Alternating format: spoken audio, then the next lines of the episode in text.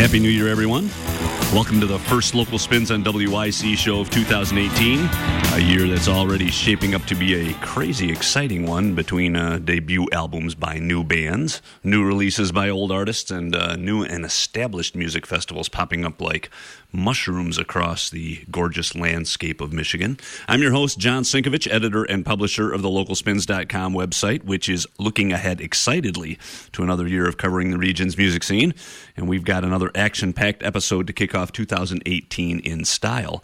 For one thing, we've got the Grand Rapids band Hiker in our studios this morning, getting ready to entertain us with songs from their brand new album.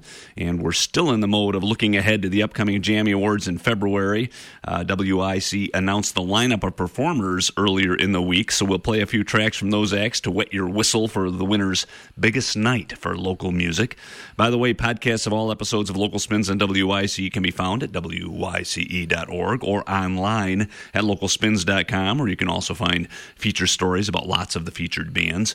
Local Spins on WYCE wants to thank Cedar Springs Brewing Company in downtown Cedar Springs, the brewery, which features authentic Bavarian beer, hosts local live music on Wednesday evenings at 7.30 p.m with traditional live music for brunch at noon on most Sundays. This coming Sunday, December 31, or actually this coming Sunday, it's not December 31. I'm already uh, like almost a year behind here. This coming Sunday, Jim Spalink returns to perform at noon, and on Wednesday night, Corey Bouchard plays the brew pub.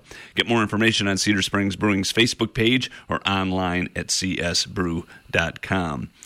December 31 was so busy. Actually, that whole weekend last weekend was incredibly busy. Some amazing shows jam packed with people all over town. Let's get the new year started appropriately with something new.